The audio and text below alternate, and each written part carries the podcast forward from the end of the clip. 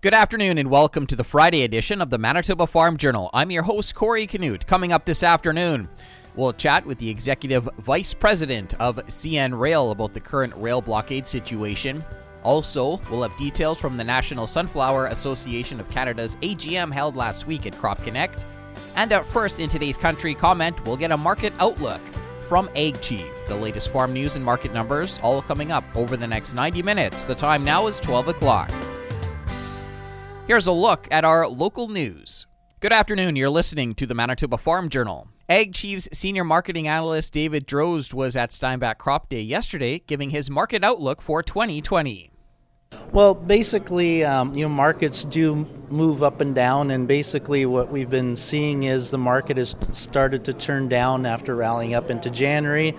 It's a seasonal that often happens due to the upcoming South American uh, soybean crop this year being a record crop, we're looking at a little bit additional uh, weakness as we're seeing right now. We could touch base on the spring wheat crop, for example. That one is uh, always one that is you know most on farmers' mind as well. And with respect to that one, you know, if you put in grain pricing orders to uh, say target seven dollars for one thirteen five seems to be the way to market spring wheat this year.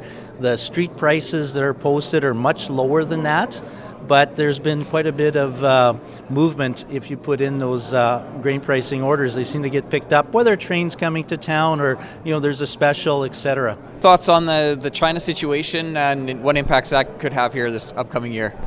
Well, I've always said, uh, you know, prices will uh, improve here when China decides they need canola and start buying again. You know, it's anyone's guess as to when that will occur. Um, some suggest it may be uh, you know, in the not too distant future. Others say we've got to dig our heels in. It may not be for a while. But you know, with every cloud comes a silver lining. If anything, I think Canada is starting to uh, see some additional markets open up, which in the bigger picture is a good thing. Talk a little bit more about canola and what, what you expect to see for prices here uh, this upcoming year. Uh, in the coming year, I believe we're going to be looking for more of the same. You know, on the high end, look towards that $11 a bushel yeah, when you're not looking for it so badly, you know, you're going to push back down to about that nine and a half to ten dollar level. But uh, you know, important thing is take advantage of those rallies. Typically, we see a, a spring rally. Sometimes it peaks in May. Last year was in June. You know, that's going to be the next uh, selling opportunity. Any other uh, points or highlights? Oh, I would just say, uh, you know, stay tuned into the marketplace. There's a lot of noise out there. Uh, you know, we often are wondering how do we manage to cut through that noise because we hear this, we hear that. Uh, you know, as you see with our, my presentation, I like to look at the charts and technical analysis. It's our way of uh, cutting through the news or the noise, as you say. And I've been watching charts for about 35 years now, starting to date myself. But, uh, you know, I've just found through uh, thick and thin, if the fundamentals are saying one thing and the charts are saying something different, I'd best stick to what the charts are suggesting. Uh, uh, in order to uh, have a better analysis. I mean, after all, you're always going to find the most bullish news at the top. You're always going to find the most bearish news at the bottom. And as a producer, that often has us looking the wrong way at the wrong time. That was David Drozd, Senior Marketing Analyst with Ag-Chieve, giving his market outlook yesterday at Steinbach Crop Day. A look at what's happening in the markets this afternoon is coming up. Good afternoon, I'm Corey Canute. CN Rail's chief legal officer says it's time for the illegal rail blockades to end. Sean Finn notes it will take some time for the railway to recover. Recovery and the challenges we have will have an impact on our capability of meeting our grain spots that are set out in our grain our grain plan. So we're supposed to meet 4150 spots a week. You know, we're going to have a challenge getting empty cars back from Vancouver, but we're working on it every day, and hopefully within two or three weeks we'll have recovered. But the next two or three weeks, you know, when it comes to the ag industry and more importantly our grain spotting, will be a challenge for us, very much due to things outside of our control. Finn says CN has laid off about 450 employees in eastern Canada as a result of the rail protests. The National Sunflower Association of Canada held its AGM last week in Winnipeg. Darcel Graham is the group's executive director. She talked about the past growing season. We had a little bump in acres, which was nice. Um, of course, when harvested acreage reports come out, probably it's going to not show that they're all been harvested, which is in fact the case after a wet uh, fall. But yeah, we've seen a bump of acres. Um, initial reports in terms of yield show a little decrease from last year, but still really good over an overall average. NSAC is one of five groups that will be merging later this year. Keystone Agricultural Producers has launched an online survey looking at issues facing both cell coverage and broadband access across the province.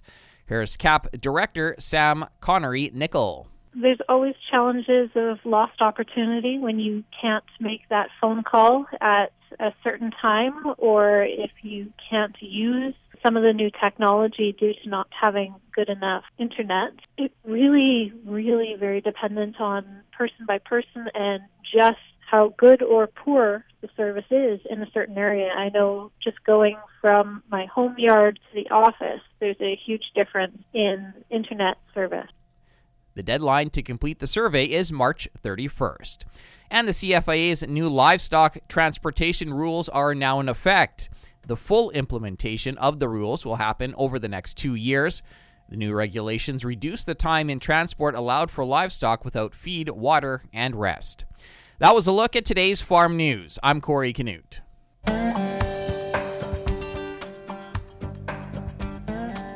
Good afternoon and welcome to the Prairie Ag Wire for Friday, February 21st. I'm Corey Canute. Coming up today, we'll hear from CN Rail's Executive Vice President of Corporate Services, Sean Finn. Today on the program, we're joined by CN Rail's Executive Vice President of Corporate Services, Sean Finn who gives us an update on the rail blockade situation. We have had a, blockade in Belleville, Ontario, uh, blocking our main lines uh, for two weeks now. It started two weeks ago yesterday, February 6th and uh, that has essentially cut off, you know, eastern Canada and western Canada from any rail traffic on CN, as well as you know uh, products coming from eastern Canada going to the U.S. Uh, so very much, uh, you know, a, a, difficult situation. It's not just impactful on CN; it's also very, very much an impact on the Canadian economy, on uh, eastern Canadian industry and western Canadian industry to a certain extent, but also, you know, to individual Canadians whose livelihood depends on, you know, working, for example, in, in facilities or plants that uh, use the railway to export uh, or to ship their goods to Western Canada or to export to the U.S. So very unfortunate. We now have we've had court orders now for uh, for two weeks today. Uh, you know eh, there are illegal blockades. We've been asking the Ontario Provincial Police to enforce the uh, injunction, and you know we respect their decision when it comes to operational decisions on how and when they enforce the injunction. But it's been two weeks now, and we're very focused and preoccupied about the impact this is having on our customers and on the Canadian economy. We also had a blockade in Western Canada um, that lasted six days. It came up, uh, came down last week between Prince uh, George and Prince Rupert. Uh, and that has a direct impact on Western Canadian uh, ag products, uh, you know, going to Prince Rupert. That shut down rail traffic to Prince Rupert, which, you know, as you know, uh, when Thunder Bay shuts down for the winter, uh, the grain in Manitoba all wants to go west, either to Vancouver or to Prince Rupert. And Prince Rupert being shut down for six days impacted intermodal containers, uh, impacted coal, impacted grain, uh, impacted propane going to that terminal. So, you know, we're, we're pleased to see it's come down. Uh, we had another short blockade in Edmonton uh, on uh, Wednesday morning that uh, backed up 40 trains while it was there. So it's important to realize we're trying to recover uh, their network after these blockades, but also after a difficult January, but also following the very uh, heavy rainfall in British Columbia. We essentially had a rock slide, a washout, and a tunnel compromised on our directional running down the Fraser Valley and that uh, Fraser River Canyon, and that impacts you know service to Vancouver. So we're trying to catch up all at the same time. So as we speak today, the Western Canadian network is is open, uh, and our operating people in Edmonton and our train crews are working very very hard to recover fluidity. Uh, and this, you know, uh, coming out of a shutdown of the railway, uh, just talking about Western Canada for a second, you know, it takes several days to recover. It's very much an art, not a science. How you do this, you have to make sure you regain fluidity on the main line and not uh, congest the yards because uh, that makes it more difficult. So our employees are working 24/7. Uh, our management, our leaders at CN are focusing on recovering the network in Western Canada. Uh, you know, when we have a shutdown for six days, we often say it could take twice as much time to recover.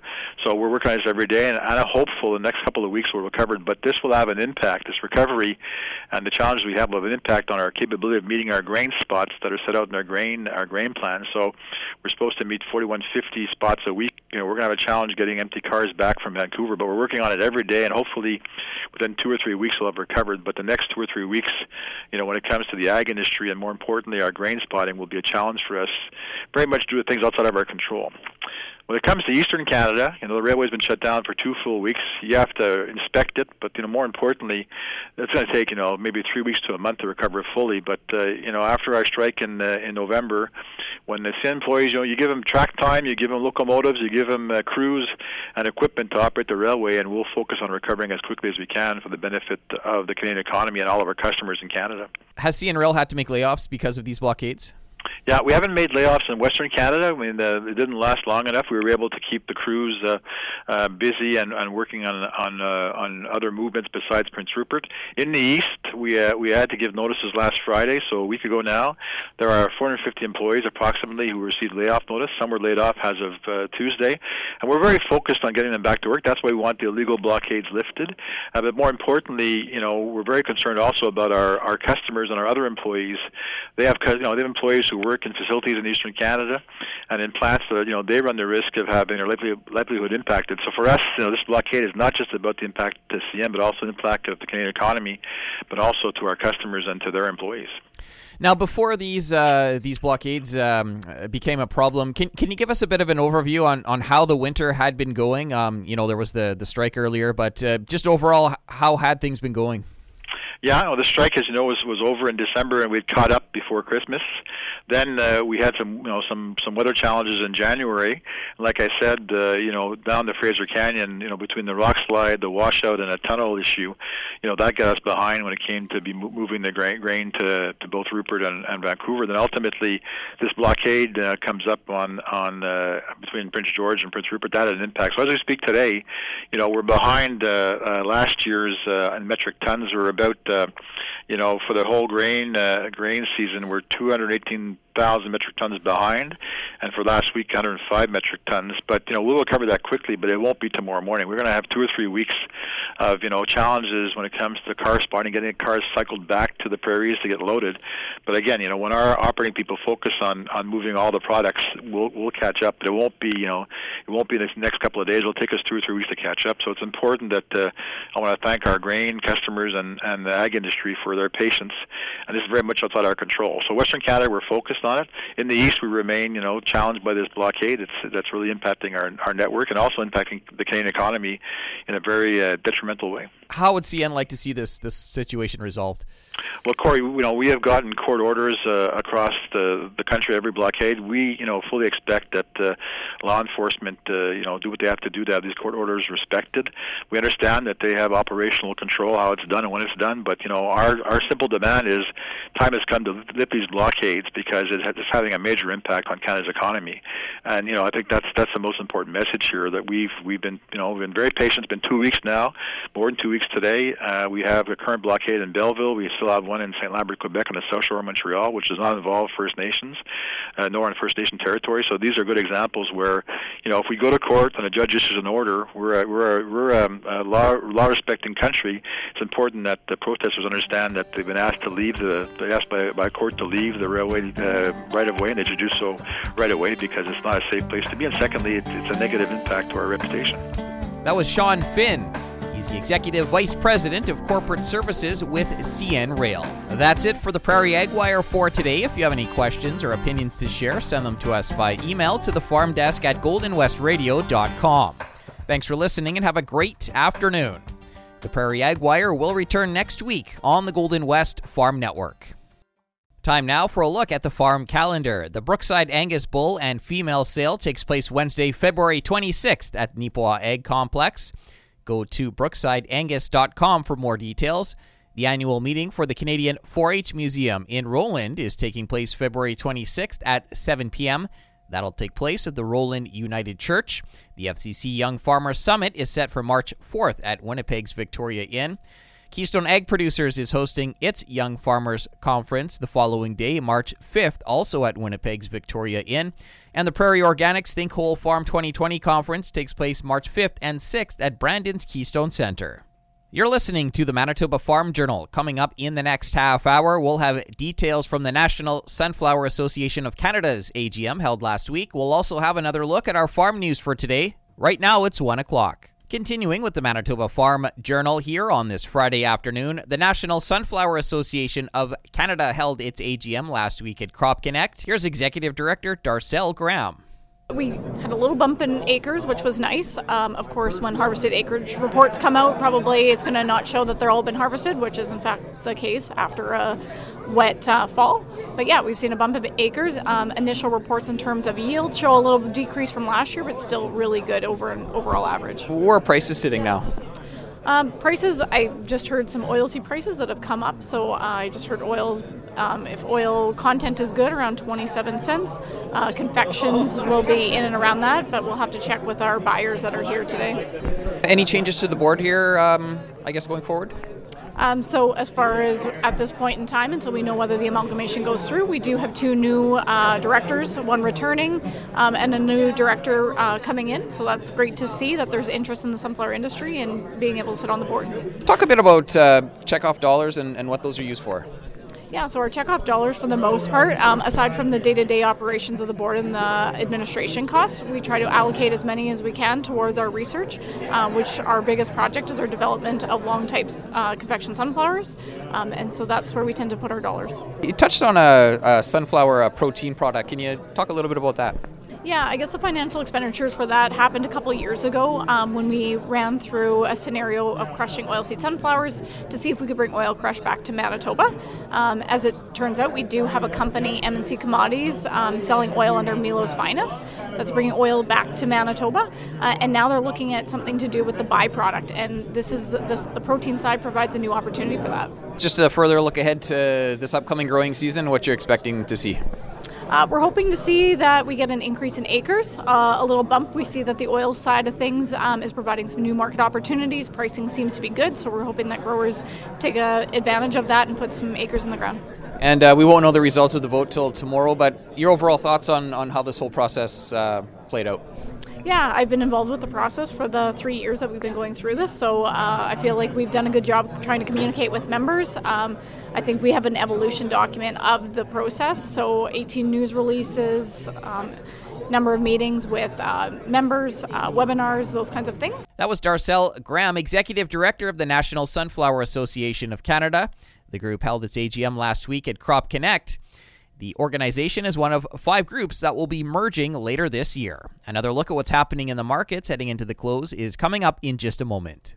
Time now for another look at today's farm news. CN Rail says it will take some time to recover from the rail blockades. Here's Executive Vice President of Corporate Services and Chief Legal Officer Sean Finn for the whole grain uh, grain season, we're 218,000 metric tons behind, and for last week, 105 metric tons. But you know, we'll recover that quickly, but it won't be tomorrow morning. We're going to have two or three weeks of you know challenges when it comes to car spotting, getting cars cycled back to the prairies to get loaded.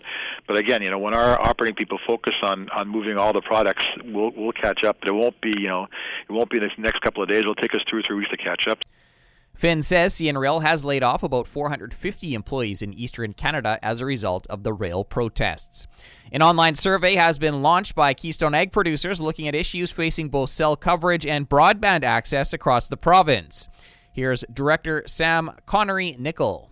For me, one of my biggest things is the safety aspect. There's certain fields and yard sites where we don't have good cell service and if I'm calling to check up on family members or employees and they don't answer, you always have that moment of panic of are they just out of signal service or is something wrong? Did something happen? Spend a lot of time running around checking on people. The deadline to complete the survey is March 31st. Sunflower growers gathered last week in Winnipeg for the National Sunflower Association of Canada's AGM. Darcel Graham is the group's executive director. She gave an outlook for 2020. We're hoping to see that we get an increase in acres, uh, a little bump. We see that the oil side of things um, is providing some new market opportunities. Pricing seems to be good, so we're hoping that growers take uh, advantage of that and put some acres in the ground. NSAC is one of five groups that will be merging later this year. And the province has launched the first step in its forage insurance review. Consultations with forage and livestock producers and organizations are now available online. Producers have the opportunity to provide their thoughts on the current program and suggest changes. The review will also include a number of in person engagement sessions in March. I'll be back after this to wrap up today's program. We've come to the end of another Manitoba Farm Journal. I'm your host, Corey Canute. If you have any questions or comments, you can reach us by email, the farm desk at goldenwestradio.com. Today's closing numbers with more in depth commentary on what's happening in the markets is coming up at 10 to 2 on the Markets Farm program. Thanks for listening and have a great afternoon. Hope you can join us back here next week on Monday starting at 12 noon.